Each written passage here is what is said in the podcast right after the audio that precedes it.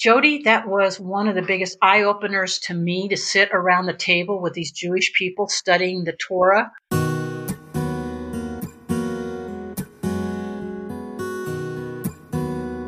Hello, and welcome to Walk Like a Hebrew.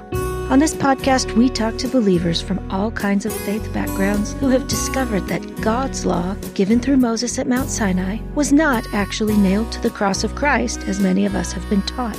On Walk Like a Hebrew, we ask the question how did you get from there, wherever that was, to here, living like a true Hebrew, literally following in the footsteps of our Messiah, just as the Bible instructs? Walk Like a Hebrew is a listener supported podcast. We don't have sponsors, we don't sell products to pay our expenses.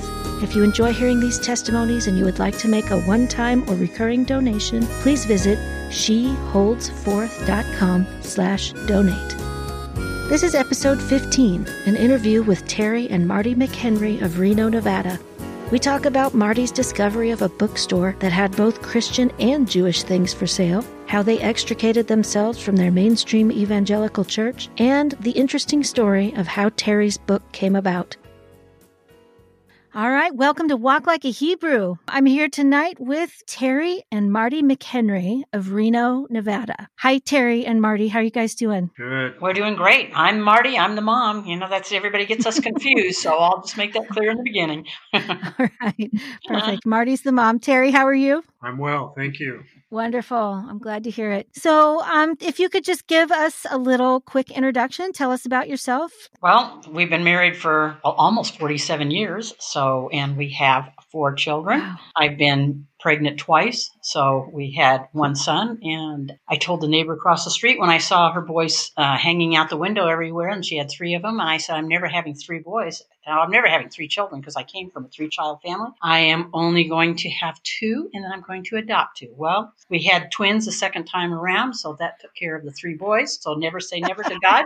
and uh, then we adopted our daughter. Um, she was six and a half when we adopted her. She's now in Alaska and has four children herself. Wow. And let me see, our twins, uh, they're both Hebrews now. You heard Jeanette McHenry is our daughter-in-law. Awesome. She um, has four children, and then our other twin has two. And then our older son in Colorado, he's married to a woman that has four children that are all married. So I have four step grandchildren and ten great grandchildren. Wow. So anyway, yeah. So life is busy. Now, Terry, you want to talk about our spiritual background? Well, we uh, we were involved in a uh, evangelical, non-denominational church here in Reno for about 18 years. Probably the latter 10 years of that was as home fellowship leaders, Hmm. doing Christian Bible studies uh, one night a week. Of course, studying the Bible and but with the Greco-Roman mindset. right. We made a trip to Colorado, which I'll have my wife share that, but we basically started out on the Hebrew roots, first exploring it in about 1998.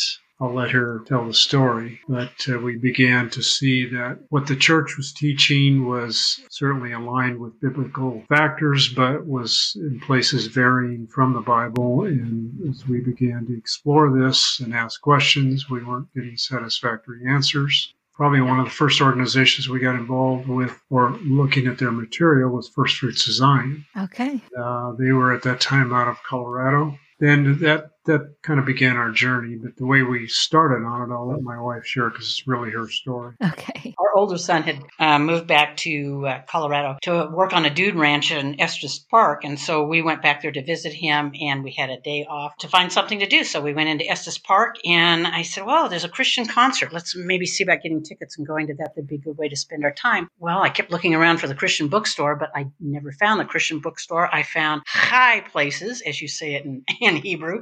High places means life. Uh, of course, high places, Estes Park is one of the highest places in the United States. So Oh, anyway, I went into that seeing that it looked like a Christian store, but I went in there and there was all this Jewish stuff in there. And I started crying and I couldn't stop crying. I was so embarrassed because I don't do that. And at the time, uh, the owner of the store, who was um, Toby Janicki's mom from First Fruits of Zion, Elizabeth Janicki, she came over and, and sat and talked with me.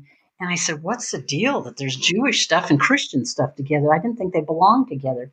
And she said, Listen, this is the biggest move of the Spirit. I'll give you a book to read and you can, um, and it even has a Bible study. So I took the book and on the, our drive back to Reno, I was reading it to Terry and I said, God has a name. Oh my goodness. God likes us to keep the Sabbath. That's what he wanted us to do.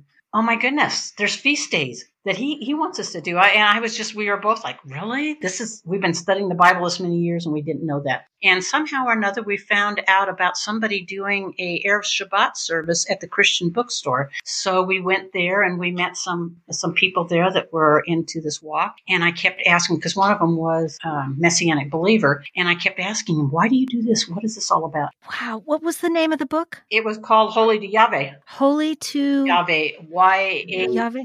H V E H. Study. Some people say Yahweh. Um, this was a actually it was a messianic Jewish lady who wrote the book, and I can't remember her name now. I'm sure Oh, Terry Goldblum Seedman. her book and her Bible study was what you know started all of this, and of course.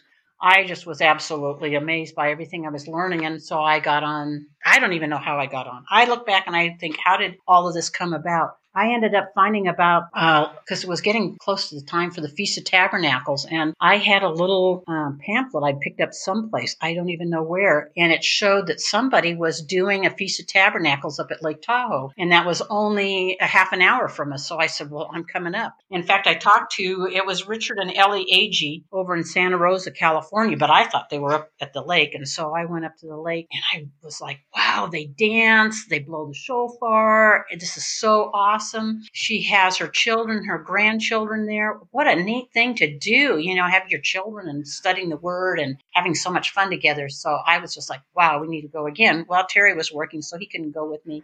I had a friend that I had known years, for years. In fact, she had been in our fellowship group. I had met her at Bible study fellowship years before, so she was a strong believer. And I said, Oh, we got to go up there. We got up there, and she kept going, Let me out of here, let me out of here. And I'm thinking, Why do you want to get out of here? This is the best thing that ever happened.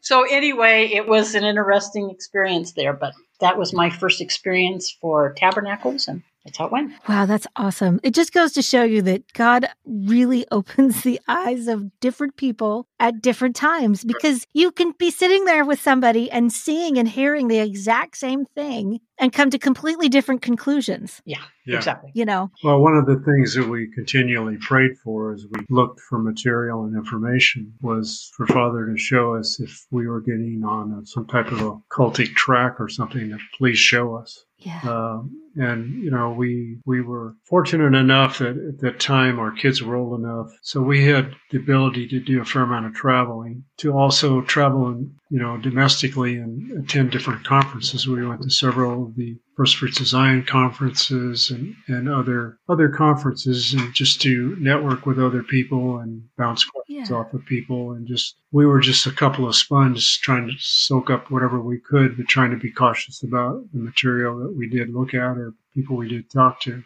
And we probably, you know, we stumbled and tripped a few times and picked ourselves up and kept going. But it was, uh, it was pretty intense there for about the first probably three or four years that we were on this. And in the interim, we we left we left our church in 1999, but we continued as home fellowship leaders for almost two years after we left the church. Huh. And it was kind of interesting. And it began, we had two gentlemen in our group who were former Catholics, and they got really freaky about us going under the law. And Oh. finally, it came to the point where it was starting to create some contention. So we we just prayerfully decided we needed to back out of this. The pastor that was head of the home fellowship groups in this church didn't quite know what to do with us because. Uh, we our fellowship group was probably the, the most thriving one in the church yet we were slowly very slowly and cautiously beginning to introduce some of the things we had been learning. Some people loved it some people didn't know what to do with it and a few people rejected it. So it was it was creating dissension and so we finally just left that role as well. And then we poured ourselves into uh, this walk. We began to do the sabbath at first it was kind of funny. First Sabbath we actually observed. We said, "Well, okay, it's Sabbath. Here we are. What do we do?"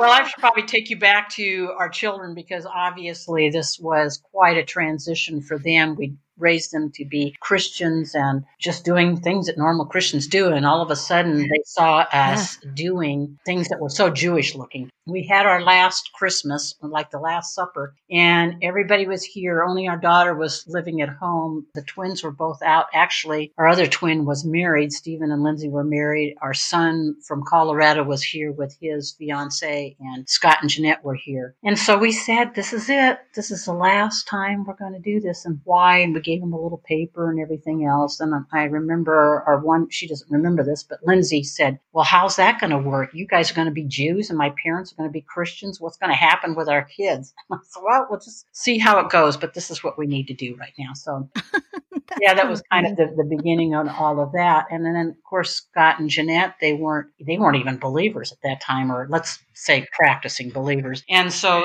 Stephen and Lindsay were always trying to get Scott and Jeanette to, you know, become real active believers and everything else. Well, then, to make a long story short, I think Jeanette kind of covered that in her interview, but they became uh, messianic back there in Salt Lake. And so, of course, they didn't have anything that they, uh, they didn't have a lot of Christian background. So they just they came on board, and so as Stephen and Lindsay were telling them that they needed to walk with the Lord and come to know who the Lord is, Scott and Jeanette were trying to tell them they needed to walk Hebrew walk, and so they came out one year for Christmas before we'd had the final Christmas, and they went over to Stephen Lindsay's house, and Stephen Lindsay at that time lived in a pretty small house, and they told him, you know, if you would give up Christmas, you would have a lot more room in your house. Oh my gosh.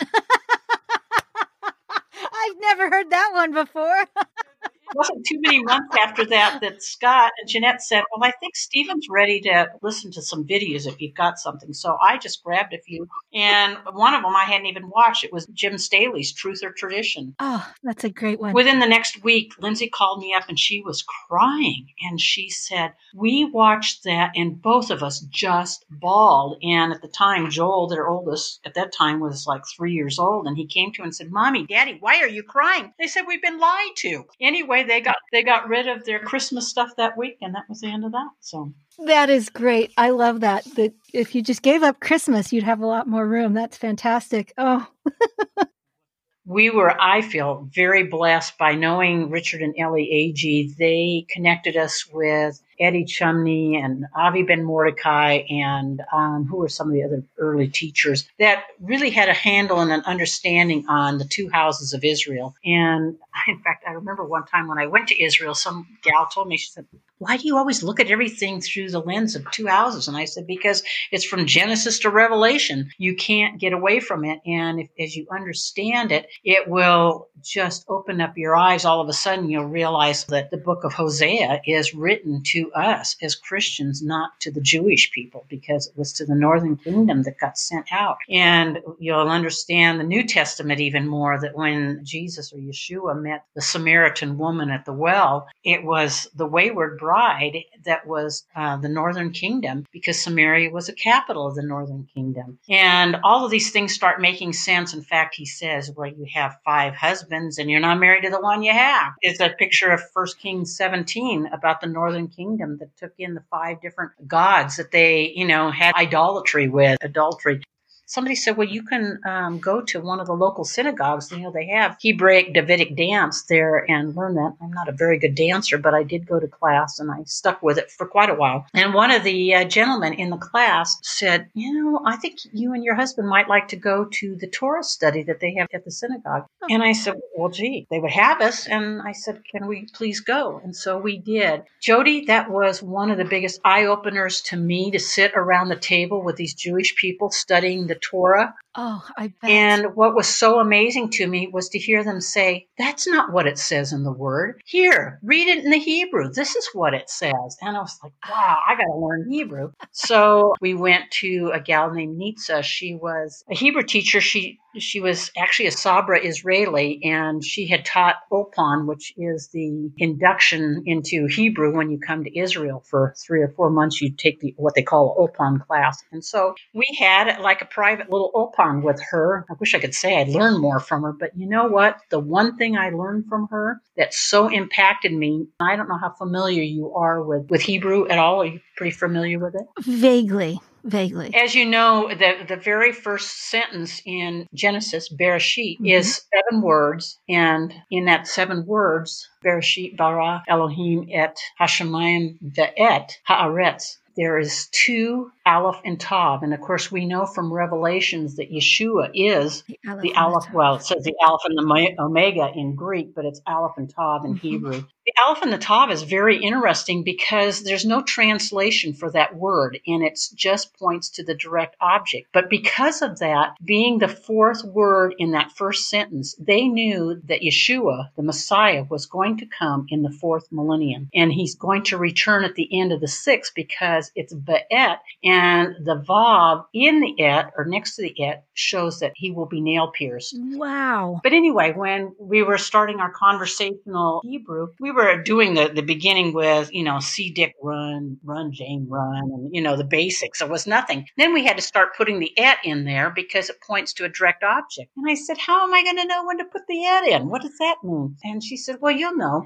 And I said, Well, what if I go over to Israel and I forget to put the et in? And she said, They'll know that you're not Israeli. Oh. And it just quickened in my spirit. If you don't have the Aleph and the Tav, you are not Israeli. Oh my gosh. And I thought, I gotta learn this and figure this out. So oh. anyway, it has been an interesting journey and it's been interesting to sit at the synagogue and listen to these Jewish people study the word. Not so much only because of what they're teaching me in the Hebrew, but it gave me the mindset of what Yeshua was dealing with when he was dealing with the Jewish people because they have a closed mindset to him. Yeah. And I I still remember at one of the studies we were in, it was an, an, older couple that was running the study, but there was also the rabbi was there. He was there, and um, they were talking about because we just finished reading Deuteronomy. Leader's wife said she patted the Torah and she said, why are we going back and doing Genesis again? I want to go and finish reading the rest of the books. And both the rabbi and her husband said, no, we can't do that. And of course, me being me said, What do you mean you can't do that?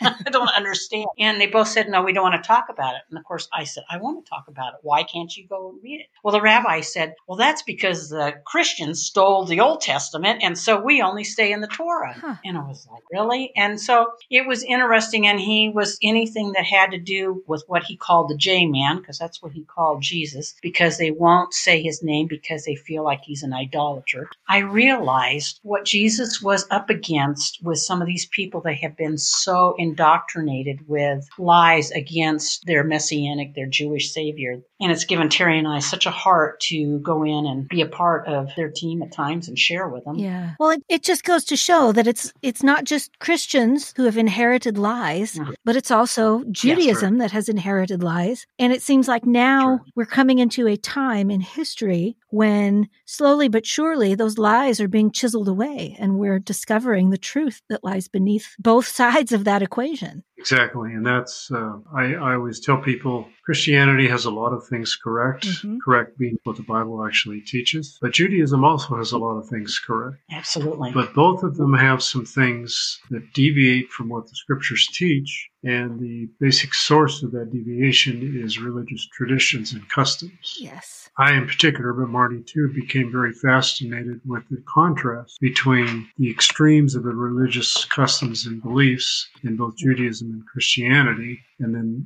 those in, in turn contrasted with what the actual original text teaches. And that was kind of the source that led me uh, ultimately to write a book, which I published a couple of years ago, that looks at these contrasts. What's the name of your book, Terry? Well, it's titled Truth versus Man's Religious Systems, but then it's subtitled Commonalities, Truths, and Fallacies among Ju- amongst Judaism and Christianity. It's available through Amazon or Barnes and Noble. Okay. Well, a little history on his book was because, you know, when we had our last Christmas, um, he wanted to kind of give the kids a small overview. Well, of course, by the time he started writing a small overview, they were on board, but they had a lot more questions. So he started writing, and it got to be quite, quite the big book. But anyway, we've heard people that are really interested in trying to find this out to understand this walk that it's been really beneficial because there's virtually a chapter in there just about on anything with this walk that you can imagine. And it's not meant to be read like a novel. It's right. meant to be more of a reference book that if you have a question about, you know, the feast or eating kosher or two just houses, a, two houses, two logic systems. Yeah. Mm-hmm.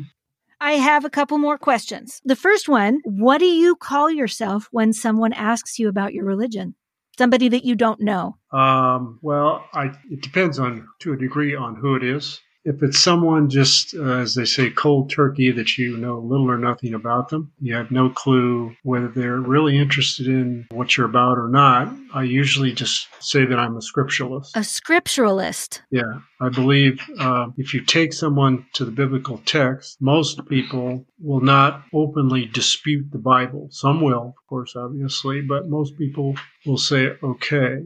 And then that usually opens up a question. They'll either say, well, what's a scripturalist? Or they will uh, say, tell me more or something. And then uh, some people will just say, okay. Huh. If it's someone who is, has a, a fairly strong spiritual Christian background or something, the other thing I often say is I'm an Israelite, and most people don't know what that really means, but it opens up, if they're interested, it opens up a question. Well, what do you mean by an Israelite? Because many Christian people, when I say Israelite, they automatically think Jew, hmm which is a Jew and an Israelite are two totally different things. So it gives me an opportunity to share a few things with them so that they see the difference. And then that may open up further questions and an opportunity to share some things, or they may just freak and say, okay, thank you. Right. So I try to answer the question based on what I know about them, or if I don't know much about them at all, then I'll go with the first option is I'm a scripturalist. I like that. Scripturalist. I have not heard that one yet. That makes a lot of good sense. It's very succinct, you know, hmm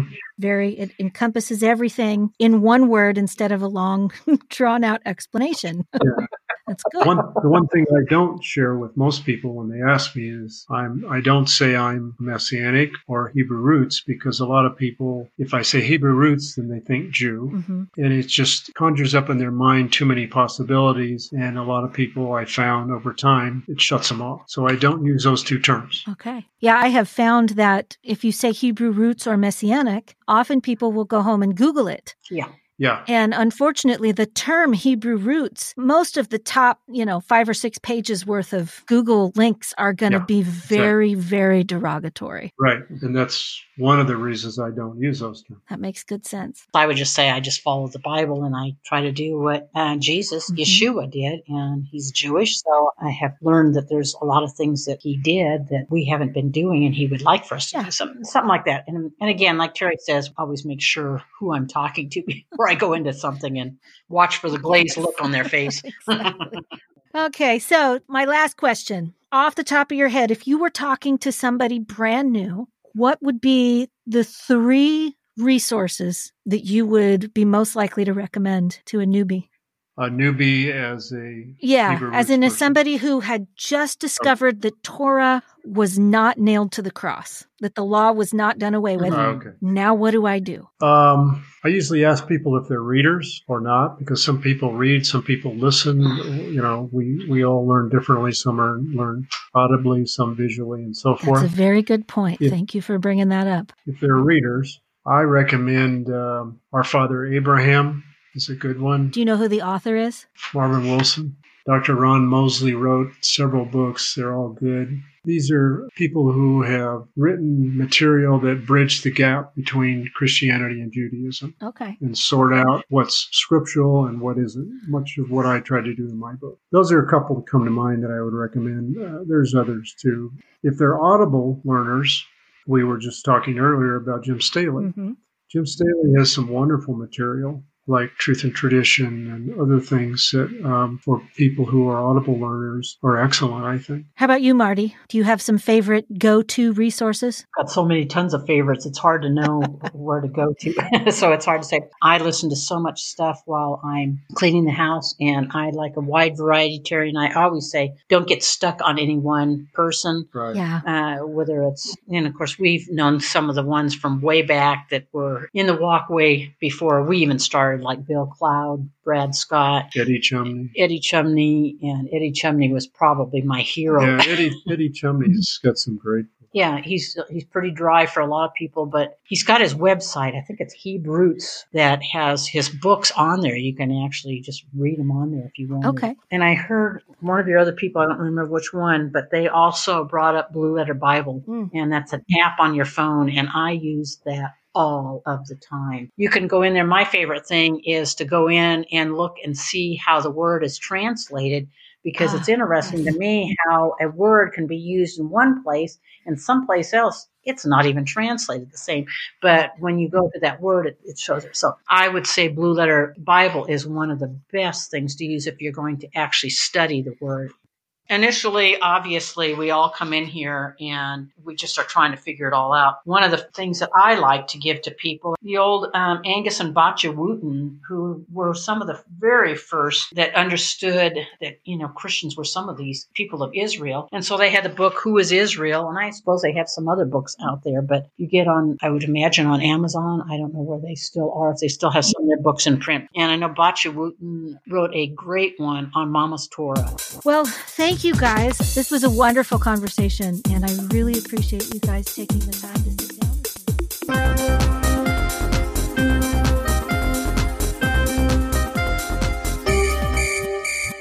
Thank you for listening to Walk Like a Hebrew. You can follow us on Facebook or Instagram at Walk Like a Hebrew, and don't forget to share this podcast with friends and family. Many thanks to Jack Lane for the music. To get a free copy of Jack's CD, Lord I Lift Your Name, send an email to jacklane at earthlink.net. May Yehovah bless you. We'll catch you next time.